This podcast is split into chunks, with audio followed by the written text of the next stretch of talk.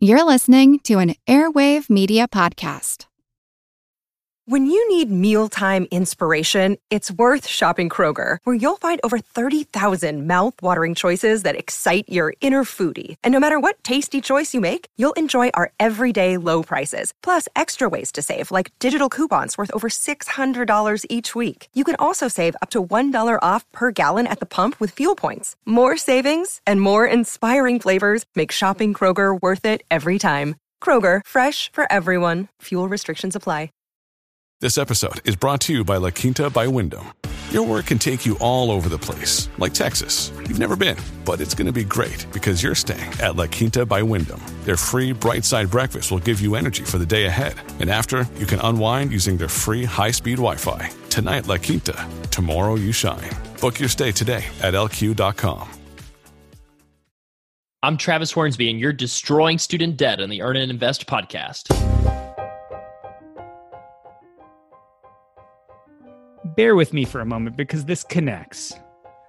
My father died when I was eight years old, and at that time he had two insurance policies, or actually one. He was supposed to have two insurance policies, but the company he worked for had hired him eight months earlier and had promised that they would take out a $1 million insurance policy on his life, and then they forgot. So when my father passed away unexpectedly, he had one insurance policy for $200,000. Now, this was in the early 1980s. And my mom took that money and she put it into bonds at the time because inflation was so high that bonds were paying like over 15 or 20%. And she put it in something called the Magellan Fund and she left it for 10 years. At the end of those 10 years, that $200,000 became enough money to send my three brothers and I to college. It sent one of my brothers to graduate school and it sent me to medical school. And at the end, there was a little money left over. So I don't know a heck of a lot about student loans. It really wasn't a part of my upbringing, it wasn't a part of my financial experience. Yet I've had the honor of meeting Travis Hornsby a number of times and hearing him speak. And I started getting excited about student loan planning. And I figure if I got excited about it, then many of you here would be interested in what he has to say. Travis and I have met a number of times at a bunch of different events. I've had a blast every time I've seen him. I would say he's the guy who made student loan planning sexy, if that's possible. Travis, welcome back to the show. Wow, I've never heard it described like that before, Doc G. we like to get a little colorful on the show. yeah, I mean, you know, student loan planning actually can be sexy if, you know, you think about growing someone's career, getting access to any career you want to. Anybody from any background can achieve any dream that they want without having it ruin their lives for decades and decades. I mean, that's that's the part that I think you could describe as sexy. Yeah, and and certainly, you know, I had you, Travis, on two other episodes. One of them was a fix my finances episode with a listener named Kay, and that was a lot of fun too. It was pretty cool to dive into her finances, and it gave me a window into your life because through student loan planning, your general vision of a physician's finances is pretty broad. I was amazed at how extensively you kind of understood what it felt like to walk in their shoes. Well, it helps that I'm married to a physician because because I know I know what it's like. You know, when you have a six figure debt to pay back, I know what it's like to start your life way later than the rest of your peers that are already working at big finance and tech companies, making plenty of money while you're going deeper into debt. I know what it's like to have to figure out what's a good thing to negotiate for for your salary. I know what it's like to have your pay cut 20, 30% because of the pandemic, simply because I experienced it as a spouse of a physician. I, you know, obviously I don't know what it's like to experience it personally, but, you know, given that I'm as close as you can be without actually experiencing it. Let's talk a little bit about your personal experience to begin with. I feel like student loan planning came after you really figured out your financial way. It almost felt like your business was a little bit of an afterthought. Yeah, it, it kind of was because I was really into the financial movement, independence movement, the FIRE movement, right? Where you retire early, radically early. And it was coming for me from a place of discontent. I was in corporate America. I was in a place where I didn't love waking up every morning and I hated hitting my alarm clock off, right? And having that experience is something that so many people, maybe the person listening to this right now, can relate to or could relate to at some point in their life. And so I thought the solution to that was to save up a fixed amount of money with the job that I had that I wasn't super passionate about. And then I, my problem would be fixed. I would be able to stop working. I would be able to finally just enjoy life and, and do anything that I wanted to do. So at the ripe old age of 25, I decided to try this. So I sold everything that I had. I sold my car, sold every possession, and I went and traveled the world and went to about 40 countries. And around that same time, right before I left on this trip around the world, I met the woman who's now my wife. And she had a lot of student debt. And that planted a seed of becoming interested in the problem because I, like you, got very lucky and didn't have any student debt for my undergraduate degree. I didn't have a professional degree, just an undergraduate degree. And in the background that I had as a bond trader, I was using those Excel skills from that bond trading career to build tools to help my then girlfriend, now wife, figure out all of the complex government rules surrounding student loan repayment. And the thing that I didn't realize was that it wasn't about financial independence for me. It was about being able to do anything that I wanted to do and feel passionate about it, right? And so many people that are in a place of discontent, it's not that you're meant to necessarily go kick back and sit on a beach, although I hope you do a lot of that. It's also to try to find your purpose, right? The Maslow's hierarchy of needs, self actualization is the top pillar on that. And, you know, if you don't find something to do to feel useful for, then it doesn't matter if you have $10 million. You're going to feel depressed. You're going to feel like you don't have a purpose. And I don't want that for everybody. I want everybody to feel like they're doing exactly what they were meant to do. And the exciting thing is for me, that's helping people figure out student loan debt. For somebody who we help, it's somebody that can do anything they want to do, regardless of how much they owe to anyone. So you walked away from this dream of early retirement to do student loan planning. We talked a little bit, or you just talked a little bit about Maslow and self actualization. What spoke to you with this kind of work? I just liked helping people that had a bright future ahead of them where they had already invested so much so that they could be successful. You know, I was working at a at a at a giant investment company managing tax exempt investments. If you manage tax exempt investments for people, generally those people are millionaires and billionaires, right? And there's nothing wrong with that. You're still supposed to exercise fiduciary duty and you're still supposed to save shareholders money. And a lot of those people are mere two millionaire, you know, two million that are retired and trying to live in a fixed income, you know, on 50, you know, to 80,000 a year or something.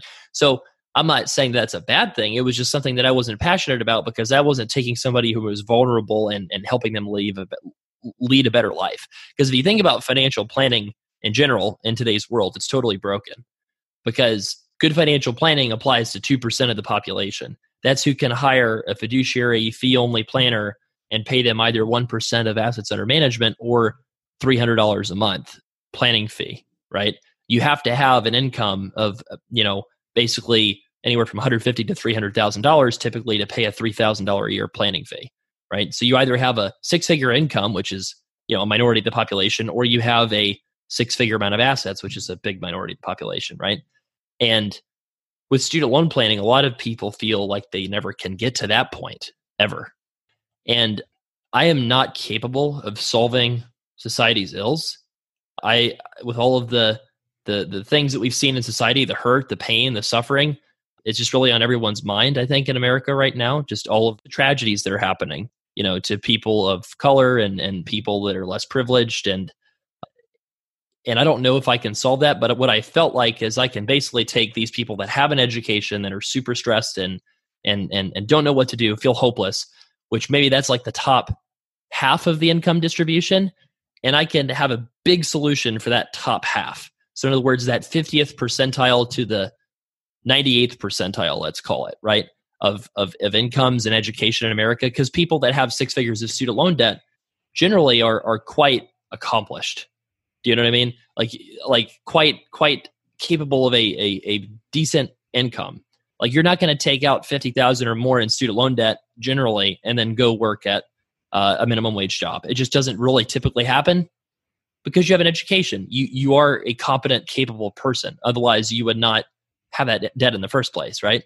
So so that's that's the solution that I think I've been able to bring to the table as somebody who's young, who's so confused about what to do with their student loans. We really get them on a path to reaching a point where they will even be able to hire a fiduciary, a financial planner one day to get to the point of retiring at a great age and having a great financial picture overall. So that's what I'm I guess proud of is like I can't solve the world's problems, but what I can do is is find like this very burdened group of young people that student loans are all they think about and I can eliminate that from the picture basically.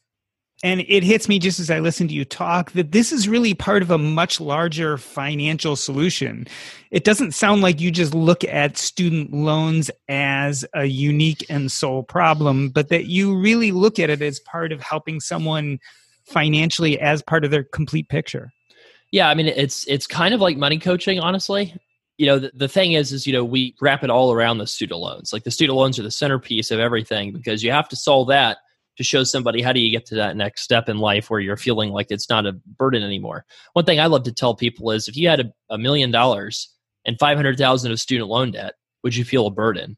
And they generally say no because my net worth would be positive 500,000, right? So what's really burdening people is actually not their student loans, it's lack of assets. And the debt that people have only traps somebody if you have a monthly payment. So, you know, Doc, I know you're not going to do this, but if you went out and bought a $3 million house, you know the the thing that would burden you would not be you know the three million dollar house. It would be the fifteen thousand dollar a month or twenty thousand dollar a month mortgage payment right? I mean that would be the burden is that required payment has to happen no matter what. So if you look at a person with a lot of student loan debt today if they have especially if they have federal student loans if they have maybe 100 200 300000 dollars of student loan debt a two or three thousand dollar monthly payment is debilitating. It's debilitating not only to your personal finances, but it's also debilitating to you maybe quitting your job and trying a lower paying field that you're more passionate about. It's debilitating to you starting a family and hiring a you know you know somebody to help with daycare. It's debilitating towards you buying a house. All those things are obstacles. You can't reach that next step because you have this dead prison that you're in, right? And so you might want to build assets, but you can't even build assets because you have five figures of student loan interest hitting you in the face every single year and how do you fight back against that if you're making anywhere around the typical income in, in america of a professional? So the thing is, is there's so many ways around dealing with that. You know it's a program that was created by the federal government and there's solutions that you can use that are federal solutions to kind of ameliorate the problem. And then you can also pursue a private solution private sector solution which is if if the federal solutions for student loans are not good or not attractive then you can simply refinance your student loan debt and you know basically trade it into a private lender and, and you do that because you're getting a lower interest rate and pay it back completely. So there's a lot of options. Let's talk a little bit about the scope of this debt prison. I saw you tweet a while back that you have now helped manage over a billion dollars of student loan debt. How big is student debt a problem in the united states today uh, 1.7 trillion dollar problem. So that that's that's pretty big, right? But it, I would say the so there's different there's different levels of the problem. That's that's the thing that people kind of don't really recognize is people talk about student loans and it's really multiple kinds of problems. So I think one problem is a cost and, and access problem. So if you see that, you know, so so I'll give you an example. In, in prior years, the cost of education was way way lower, but you know, if you needed funds to go to school, you might have had to go to a bank and have a line of credit or an asset like a house to go and access capital to go to school, right? So it might have been much much cheaper, but if you are someone from a you know underrepresented background, person of color, person that's a lower socioeconomic status, then you couldn't have accessed that degree to get to this point where you're bettering yourself financially and professionally regardless of the cost of education. So you could say that that was a good reason for the federal government to get involved so that everyone had the, the opportunity to access education and professional education in particular. The problem is the federal government got involved with it without any regulation for higher education institutions whatsoever, right? And so you had unlimited cost of borrowing. Basically, the government allowed you know these schools to charge anything for the price of education, and they didn't preference programs like state institutions, which could frankly really easily increase the size of their classes. And you know, if you know, for example, you have a state school and one school, private school costs 400 grand, the state school school costs 200 because it's just, you know, has more of a mandate to keep costs low. Well, you could get a two for one special on creating physicians if we would just create, you know, an incentive to to have people go to the state school, right? But we don't do that as in our system. So I guess that's one big part of the problem. And then the other part of the problem is people we have a college completion problem. So people who have $10,000 who don't have a degree who go back to working in a minimum wage job uh, you know, a ten thousand dollar debt is debilitating for somebody that makes minimum wage. I mean, that might be close to fifty percent of their earnings, but you're scraping pennies, especially if you have kids. It's just impossible, right? And and two, you know, you don't have very good assistance from the loan servicers, so a lot of these individuals end up in default. And when you have people that are in default, you're not you're not capable of. Well, I mean, a lot of times you're just you don't know what your options are. And so instead of having your loans be in an income based system, your credit gets wrecked and you can't get out of this hole. And then your tax refunds get garnished and it's just a, a big mess. And then the other big problem is because of the cost was never constrained or regulated, now people can have basically they, they have these giant debts when they graduate because you can get as much as you want. And then they're not really, people are not logically supposed to pay this off because it just doesn't make sense to based off of the ability to pay based on your income. That's a big problem. If I can pay 15% of my income or 10% of my income, I don't care what the amount of debt that I have is because my payment is the same regardless of the size of my debt. So you've decoupled the cost, you know, completely uh, of what what I actually have to pay. So I guess those are the multifaceted problems. On one hand, we tried to address this this the injustice of higher education to give people more access, but then we sort of just created a new problem that's just totally different and new. I want to get to that new problem in a minute, but I feel like there is a decision tree that occurs way at the beginning that precedes everything else. And that is the decision whether to get student loans in the first place or not. Has the calculus changed on that compared to, let's say, the early 2000s or the 1980s? Does it still make sense to use the traditional student loan system? Are you saying like in terms of just the the traditional system instead of borrowing from an alternative source, or what? What do you what do you what do you think? I think I think things have changed in the sense that people are using scholarships more. People are finding different ways to get an education, even outside of the traditional university system. So there are a lot more inputs and a lot more decisions. I think facing someone of 2020 than maybe there was in early 2000s about how to go about and get an education. Do you think yeah. the thought process is different today than it was back then?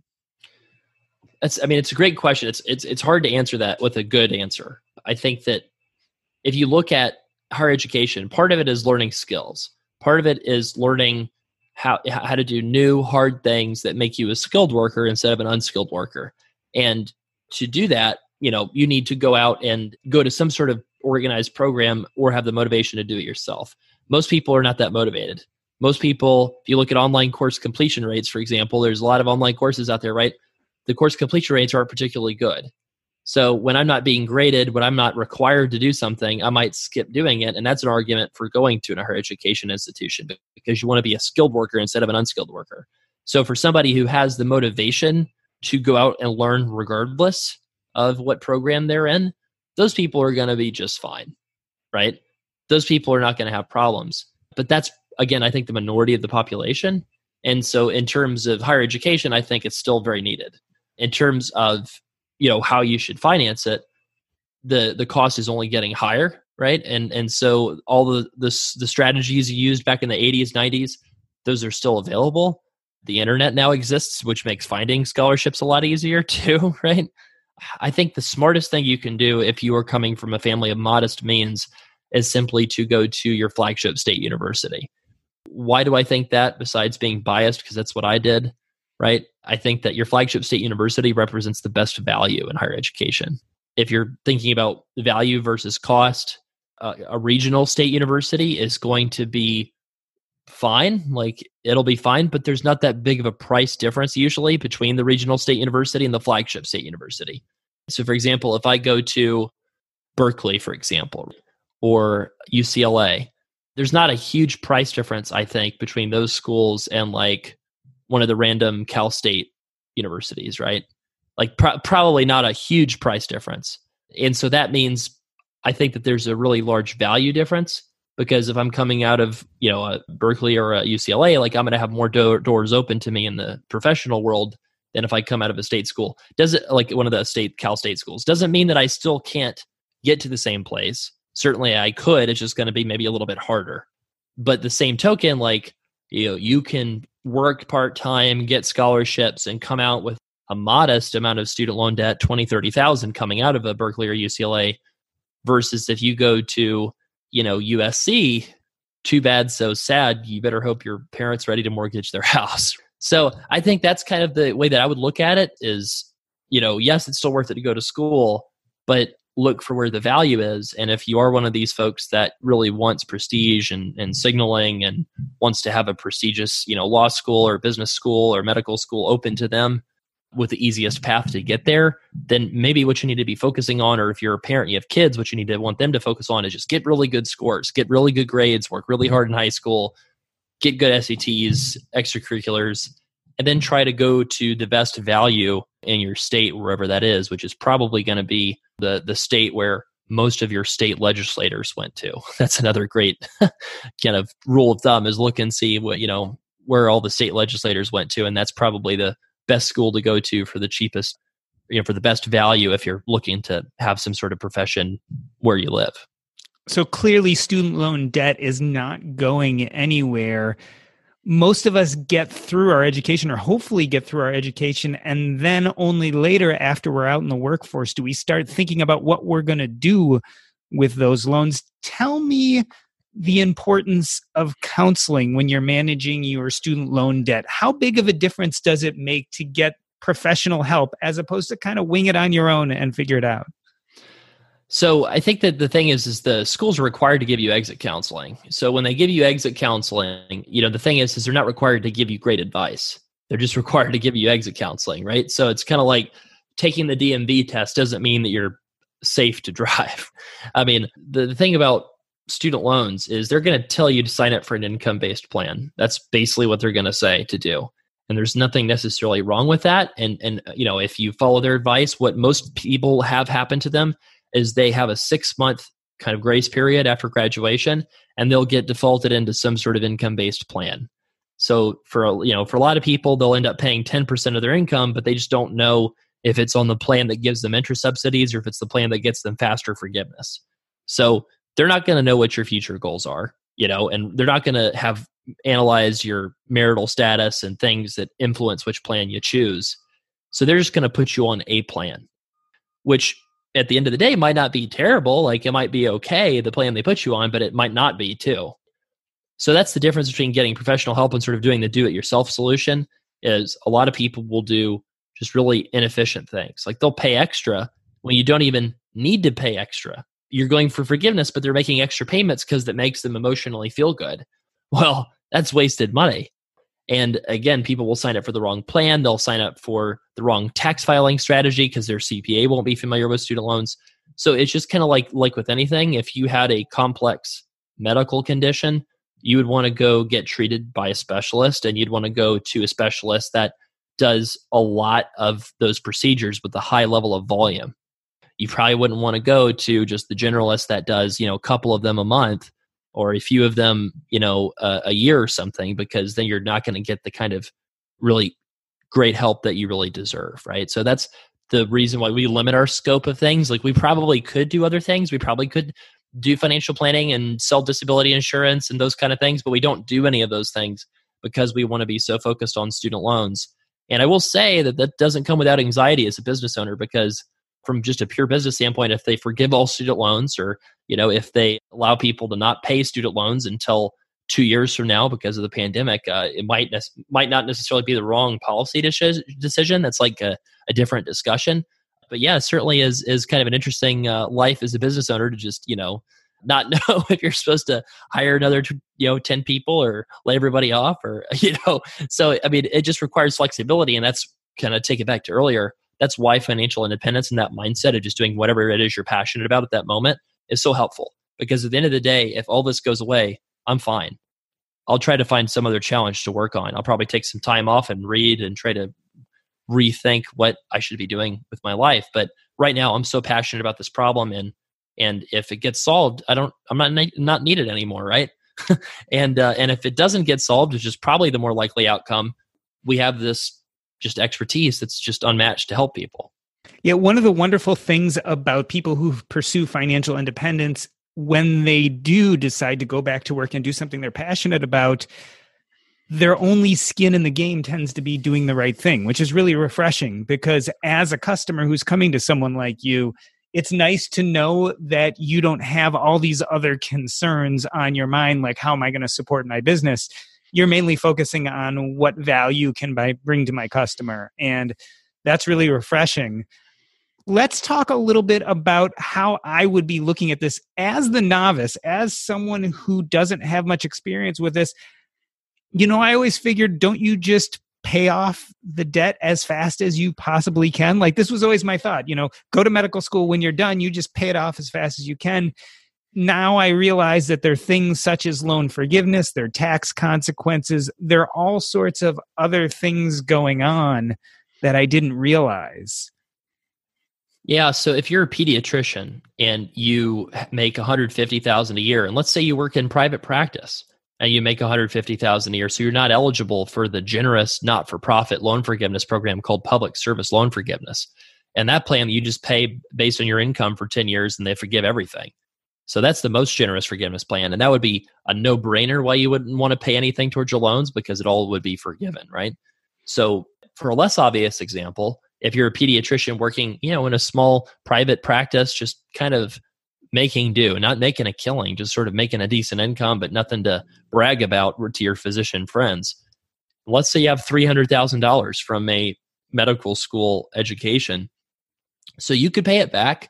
You're making 150,000 maybe after taxes you're taking home maybe 100 to 120, maybe about t- let's just say 10,000 a month. And if you put $5,000 a month towards your school loans, then you know you could be done in maybe 6 7 years. I mean, that would be pretty good, right? But the problem with that is if you do 5000 a month towards your loans and you've got 5000 left to live on, well, you got to pay your mortgage, pay daycare, pay for the wedding, all the extra other things so that you don't burn out, like going on a vacation every now and then, right? And it's not a sustainable path. It's not a sustainable pace, if you will. So if you're going to finish a race as a runner, you have to run a, a pace that you can sustain, right? Otherwise, you're just going to stop from exhaustion and people's personal finances are very similar. You know, when you had the debts from 20 years ago, taking that super aggressive path was possible because one, interest rates were lower because of the way they structured the program, and then two, you know, you could really get after the loan much faster and watch the balance fall much more rapidly because you're just dealing with a smaller balance with much less interest.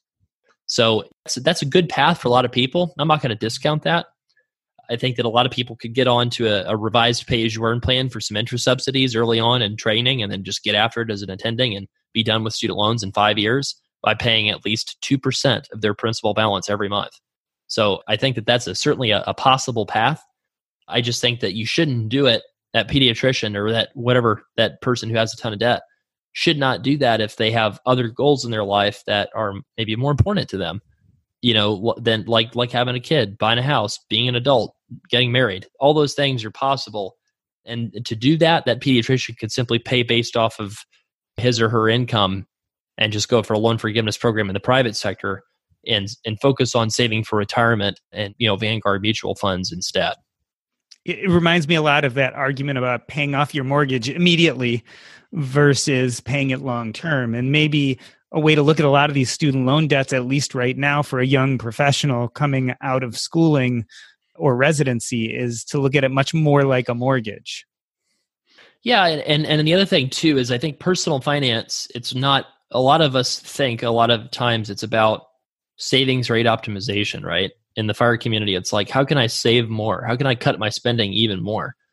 And perhaps what we should be thinking about is is happiness optimization so happiness optimization looks different because one, you're not happy if you're in lots of debt and consumer debt you're living paycheck to paycheck you're not making any progress okay you might think you're happy but the future you is going to not be happy because you have to make up for all the bad decisions that you made earlier on that is not happiness and then extreme savings is you know it, maybe it's not happiness because you're because you're depriving yourself or you feel like you are and and maybe you're not. Maybe you don't feel deprived at all but maybe your loved one feels deprived. Maybe one of your friends or family member that wants to see you at that family vacation that costs a couple thousand dollars feels deprived and you know and maybe by not going to that event because mm-hmm. you're trying to maintain your savings rate maybe you end up less happy long term maybe it's not short term but maybe after something happens in your personal life and you wish you'd had that experience you can't go back and rehab that experience. So i think there's balance is what i'm saying. I, I, think that people in personal finance don't think enough about that. So student loans, having student loans and dealing with student loans, it's about having this sweet spot behind, you know, between, you know, being able to retire in your 50s or 60s and also enjoying life presently. And then, you know, if somebody has a different goal, don't get me wrong, we can optimize for it. Like if somebody wants to retire at 35, let's go. But I just don't want people to think it's it's this either or thing and and I just want to push back too against some people who might be like me in the fire community where I mean I would say that uh, I live a lot more balanced life than I used to. I mean I, I used to be all about clunker cars living in unfinished basements and drinking water with a lime in it so people would think I was having uh, you know a, a tequila at the bar when I just got the water for free and paid a, a dollar tip to save some money. And don't get me wrong, that was a fun part of my life, but I think that it's important to remember that balance is, is something to, to respect. This episode is brought to you by Range Rover Sport. Range Rover Sport leads by example. With a visceral, uncompromising, and dramatic feel, this car helps you rise to the occasion. How does it do that?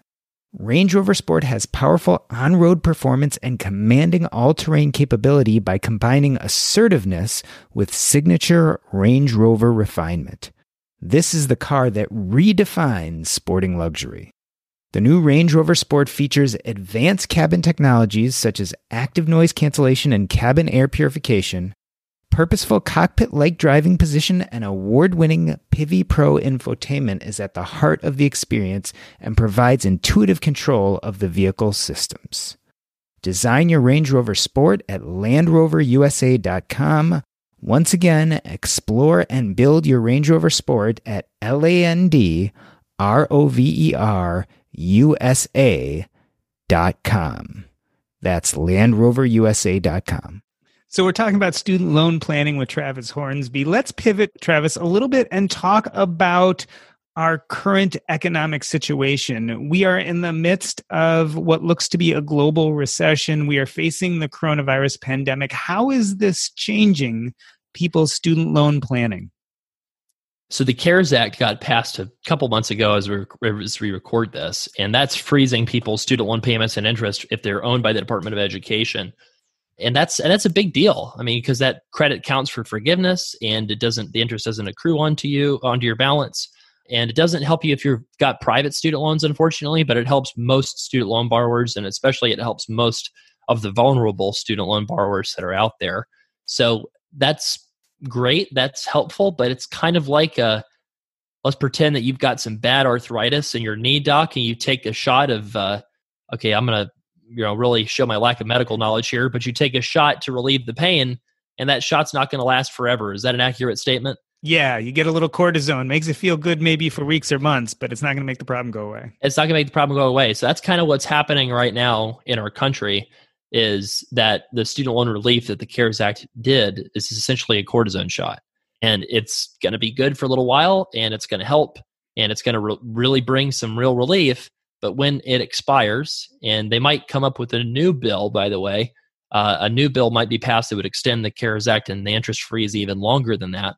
But it's not going to, it, sh- it shouldn't be confused as a strategy right? So, what is the long term strategy? Is it physical therapy? Is it total knee replacement? uh, you know what what are you going to do to fix the problem and the way you fix the problem is by having a plan for building your assets to be much larger than your loans optimizing the loans so they don't wreck your finances and minimizing the payments alternatively you can also take the more aggressive approach and pay it all off and just get totally rid of the debt. But to do that, you want to be smart about other things. Like, for example, if your interest is at 0%, why are people putting so much money into their student loans? You can put your money in a savings account maybe and get half a percent. That's positive interest rate arbitrage, right? I mean, so if you talk about a way to earn guaranteed money, I mean, it could simply be putting it in a savings account until the interest freeze is over, earning some extra interest, and then just dumping all the money on the loans that at that time. So there's all these like thoughts and tricks about loans that people are sort of kind of, I think, not really thinking about during this time. A lot of advice in the media has sort of been, oh, now's a great time to pay extra on your principal because it's all going to principal because there's no interest. And that kind of advice, uh, again, it kind of ignores the fact that, hey, maybe saving for retirement's a great thing to start if you haven't been doing that right now because the stock market fell some. Maybe it's a great time to build up your emergency fund or eliminate all of your short term debt because restaurants aren't able to take your orders in some cases.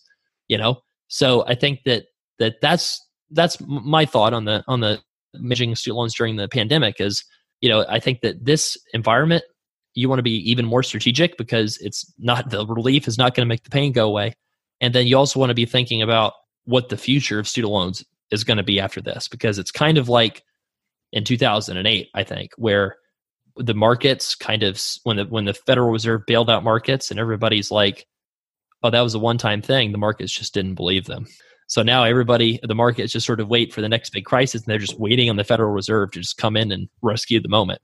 I think that you're kind of creating a similar atmosphere around student loans with this pandemic. And so I think this actually significantly increases the chances of more generous loan forgiveness long term. It's not going to happen in the short term for, I think, clear political reasons, right? But I think in the long term, you're going to see more likelihood of student loan forgiveness just because of the environment that we're living in based on this idea that student loan forgiveness may be a bigger topic in the future, does that beg the question whether people should be freezing their payments right now, even if they could be making them? I think so. I mean, I think that the people who owe less than what they make every year and those people that are working in the private sector, I don't think that there's much concern that those people should have that they're going to get loan forgiveness. They should just pay their debt off, you know, but people that you know have more than what they owe uh, sorry more than what they earn in student loan debt. So people that you know their their salaries are smaller than their student loan debt balances those people should really be seriously taking a hard second look at their loan stuff and thinking hey maybe maybe i need to be real cautious here because i might be getting some significant loan forgiveness uh, and i think it's real likely. I do. I think that you know if you look at the taxability of loan forgiveness i don't think that that's something that's going to end up happening so at the end of the day, like for people in the private sector, I think that there's just too many people that will be impacted. So for them to not just waive that, I think that there will be all kinds of maybe pressure to even lower the payments even further than where they're already at. So I, I think that you know if you're a plastic surgeon making a million dollars a year, yeah, pay your student loans down. If you're a undergraduate, if you're an engineer with sixty thousand income and thirty thousand of debt from undergrad, yeah, pay your debt off. But if you're somebody that owes more than what they earn, you might you might d- double do a double take. You mentioned just briefly tax forgiveness if loans are forgiven. That's a big issue. People don't realize that if their loans are forgiven, they may still have a pretty big tax bill waiting for them. Yeah, that's only if you're in the private sector. I want to make that clear. But if you have a private sector job with a lot of loans and you pursue a 20 or 25 year forgiveness program, you have to pay taxes on any student loans that are forgiven at the end of that multi-decade payment period, which is a big surprise to some people when they find that out. Other people are well aware of it, and they're simply saving a few hundred dollars a month into mutual funds every month to pay that tax liability. But if you think about it, that's very unlikely that they're going to charge it. And the simple reason is you have this mostly affecting people with high, edu- high levels of education who are small business owners in their communities, people that employ other people, for example, dentists, chiropractors, physicians, lawyers in a lot of cases. And and these individuals are going to be older when this forgiveness happens. They'll be in their 50s and 60s and that's an important voter, you know, to to make happy, right? There's a reason we have so much money we spend on Medicare, Social Security. It's cuz old people vote. So this new issue will be affecting older people and it's not nearly as expensive as fixing a, uh, a social security or a medicare it's much much cheaper to do that so it's just an issue that a very educated, very highly wealthy and old, dare I say, demographic group will care a lot about. And so that's why I think you'll see elimination of the tax bomb eventually. I think you might see the first few people get hit with it and there'll be such an outcry. You know, there'll be all these news stories. Uh, dentist loses practice to the bank because, you know, he has to pay his tax on what he borrowed as a 26 year old, right? I think that those kind of articles are going to cause the public to want to eliminate that at some point. Now, considering the CARES Act, we talked about the payment and interest freezes. Are there other nuances or salient points to current legislation that's affecting student loan payments, or is that really the main issue right now? Well, the HEROES Act was something that was the CARES Act on steroids. And that would have actually even allowed some private loans to be set up for income based repayment and, and forgiveness. And so that bill obviously did not pass, you know, at least when we're recording this, you know, who knows? But they are working on a new coronavirus relief bill or stimulus bill at some point, possibly. And so it's just sort of a wait and see approach. Like we could very well see future more legislation affecting student loan borrowers. There was a, a bill that had bipartisan support to forgive student loans for people that were defrauded by for-profit colleges that got vetoed by the president recently. So that's something that kind of would maybe indicate that don't get your hopes up for further student loan relief, but never say never. I could actually see the the Senate Republicans be very much on board with extending the interest and payment freeze on federal student loans just because of the nature of what's going on in the economy right now. It's not a good economy. There's a lot of people out of work. But if it didn't happen, if they don't extend it, then you should know that your first payment is going to be October the 30th. So the the payment freeze ends September 30th. People's due dates are generally a month after that. So October 30th is when most people will have to be thinking about their student loan payments if if this does not get extended. You bring up an interesting point as you talk about the politics because so much of student loan debt is federally funded. It really is a political football that gets kicked down the field certainly whichever political party is in place at the time could have profound effects on what legislation goes through and how you will end up paying your student loan debt. You mentioned in your crystal ball you foresaw more loan forgiveness. Any other trends you think long term, maybe regardless of which political party ends up in place? I think at some point you start to see pushback against the universities that have caused this problem. So a lot of universities will hide behind excuses as to why the cost of education is so much higher. They'll say things like state governments reduced our support, right? Or they'll say something like, well, the cost of education has just gone up without any accounting, without any explanation as to why that is. Uh, without any breakdown of their of their budgets showing you know much higher levels of money going to research and capital expenditures for new buildings and things like that. So I think that you have a, a university system that is completely insensitive to cost concerns that families have. And I think that that anger will eventually make its way back on universities at some point.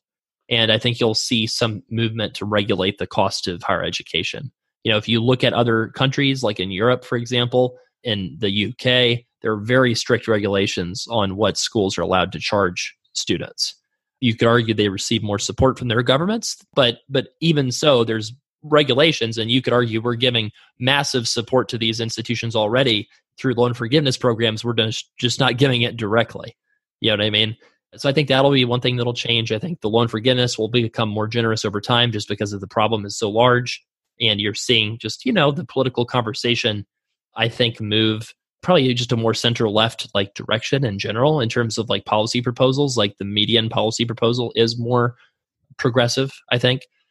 And then i think that if you do have a unexpected repeal or, or, or sort of making these loan rules less generous uh, i think that what you have always seen in all the repeal proposals that i've read that would do things like the Prosper Act, which would allow people to basically not get loan forgiveness anymore, except for very sort of limited circumstances.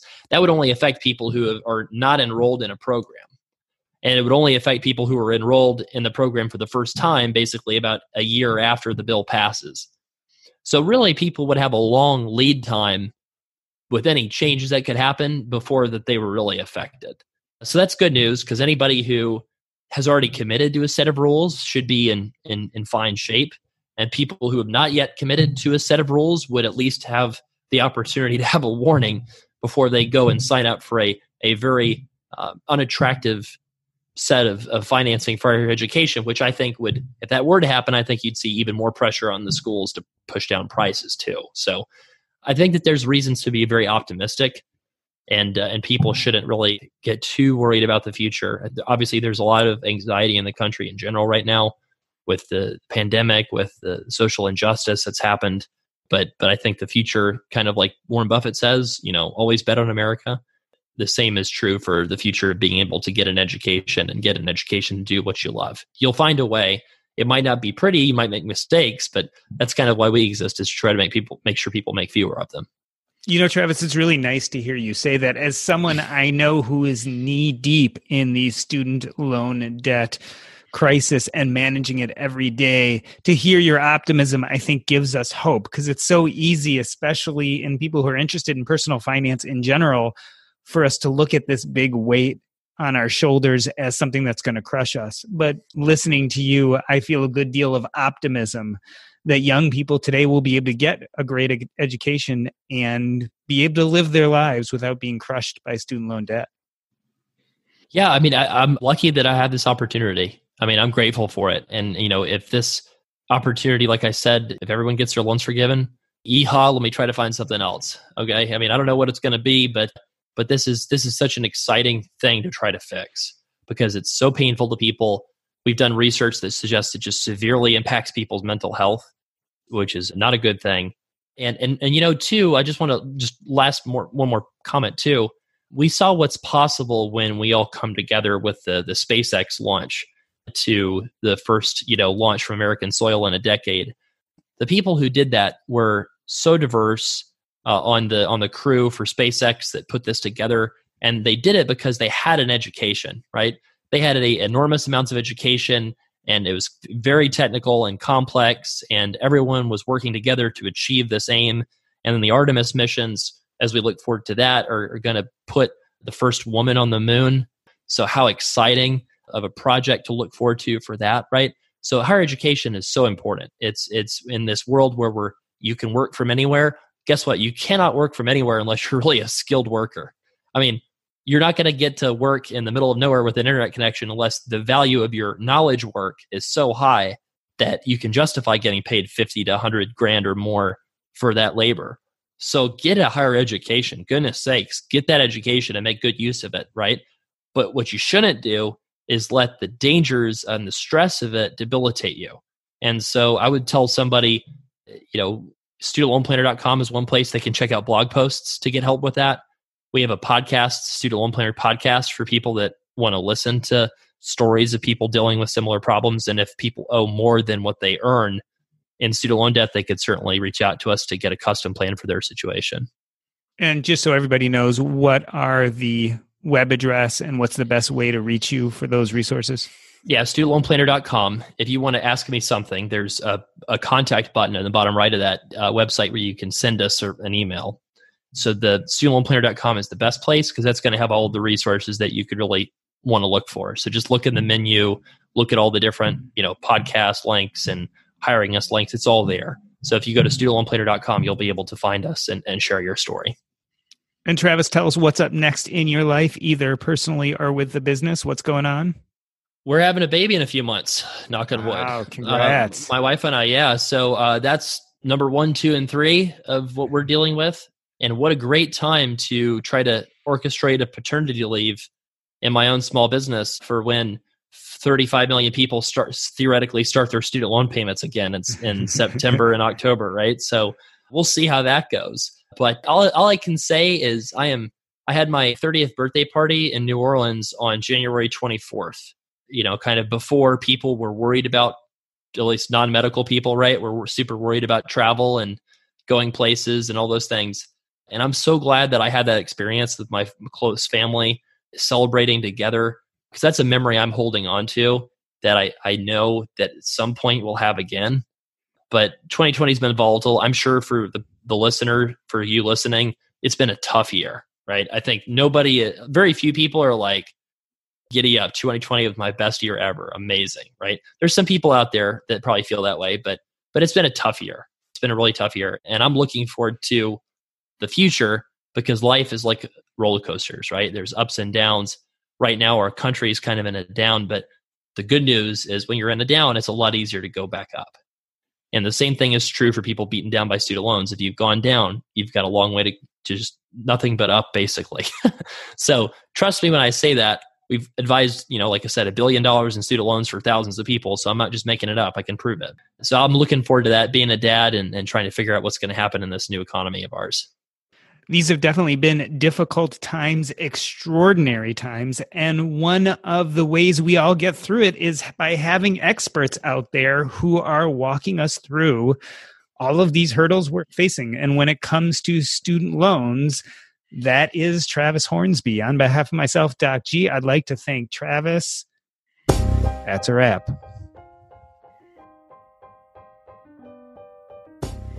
That's it. I'm calling an end to 2020 right now. That's right, it's only July, but I think we've had enough 2020 for a lifetime. I am going to do my year in review and share with you three thoughts 2020 was the year that I was wrong. Unconditionally wrong over and over again.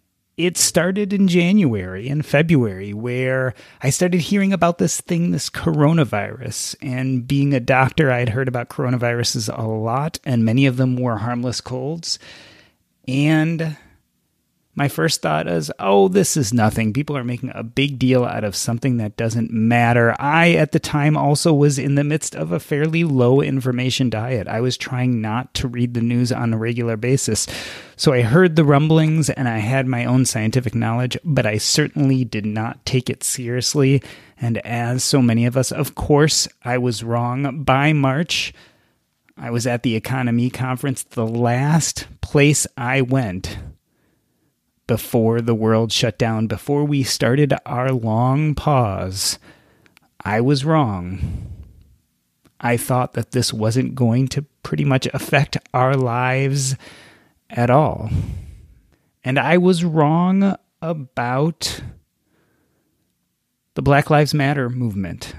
I had always been a big fan and supporter, but up until this year, I've lived my life thinking that if I just did and said the right things, if I just lived my life as best of an example as I could, if I was introspective enough, then I was filling my obligation to society. And in so fulfilling, I had decided that enough was to be quiet I had decided that enough was to not speak up. I had decided that enough was to live by example, and I was wrong. And if nothing, 2020 has shown me that sometimes we have to be loud, sometimes we have to be aggressive, sometimes we have to speak up. And that's not easy for someone like me who tends to be a unifier someone like me who likes to bring peace and agreement as opposed to someone who maybe now I have to start thinking about occasionally being disruptive. That sometimes we can't unify, that sometimes we have to be loud and get people's attention. And so I was wrong all these years, not wrong in my core beliefs but maybe wrong in my reticence to share them.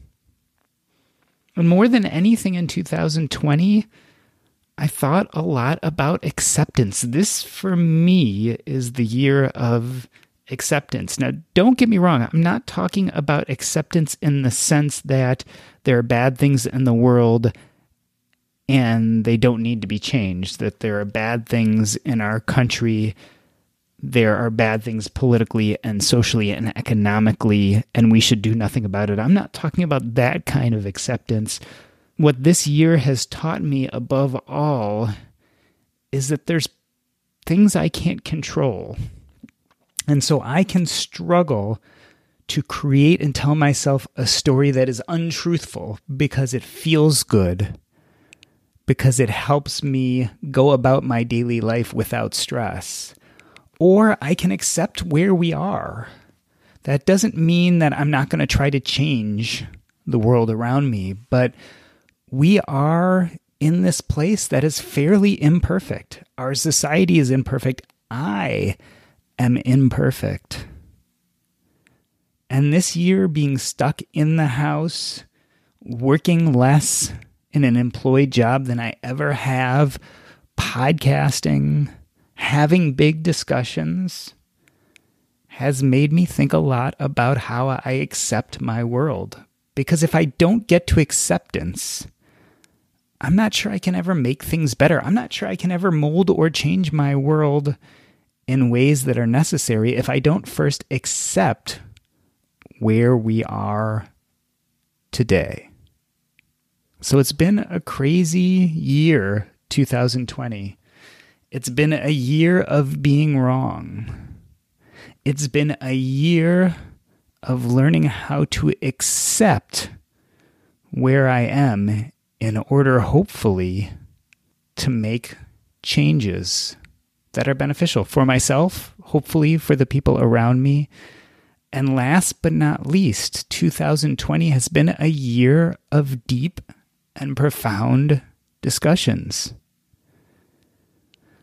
The Earn and Invest podcast has allowed me to invite people I respect highly into my world to discuss the things that they've either lived through or know best, to question them about their realm of expertise deep discussions, acceptance and understanding, and being wrong. That's been 2020 for me. So I can't promise that I won't be wrong in the future, much as I've been wrong in 2020. But I can promise that I'll think a lot about it and course correct and get better. I can't promise that I'll automatically accept where we are in this world or where I am personally. That sometimes I'll have to struggle just to see the truthfulness of where I stand before I can move forward. But I will promise, I will promise that we'll keep on having these deep, rich discussions together here on the Earn and Invest podcast.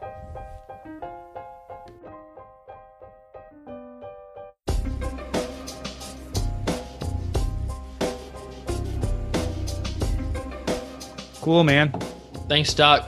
That was a lot of fun. I kept it more on the broad side because I didn't want Yeah. to go deep in. Because the truth of the matter is, I think with someone like you, like my job is to introduce them to you, and then they go find your information and really dive deep into the more Yeah. specific answers.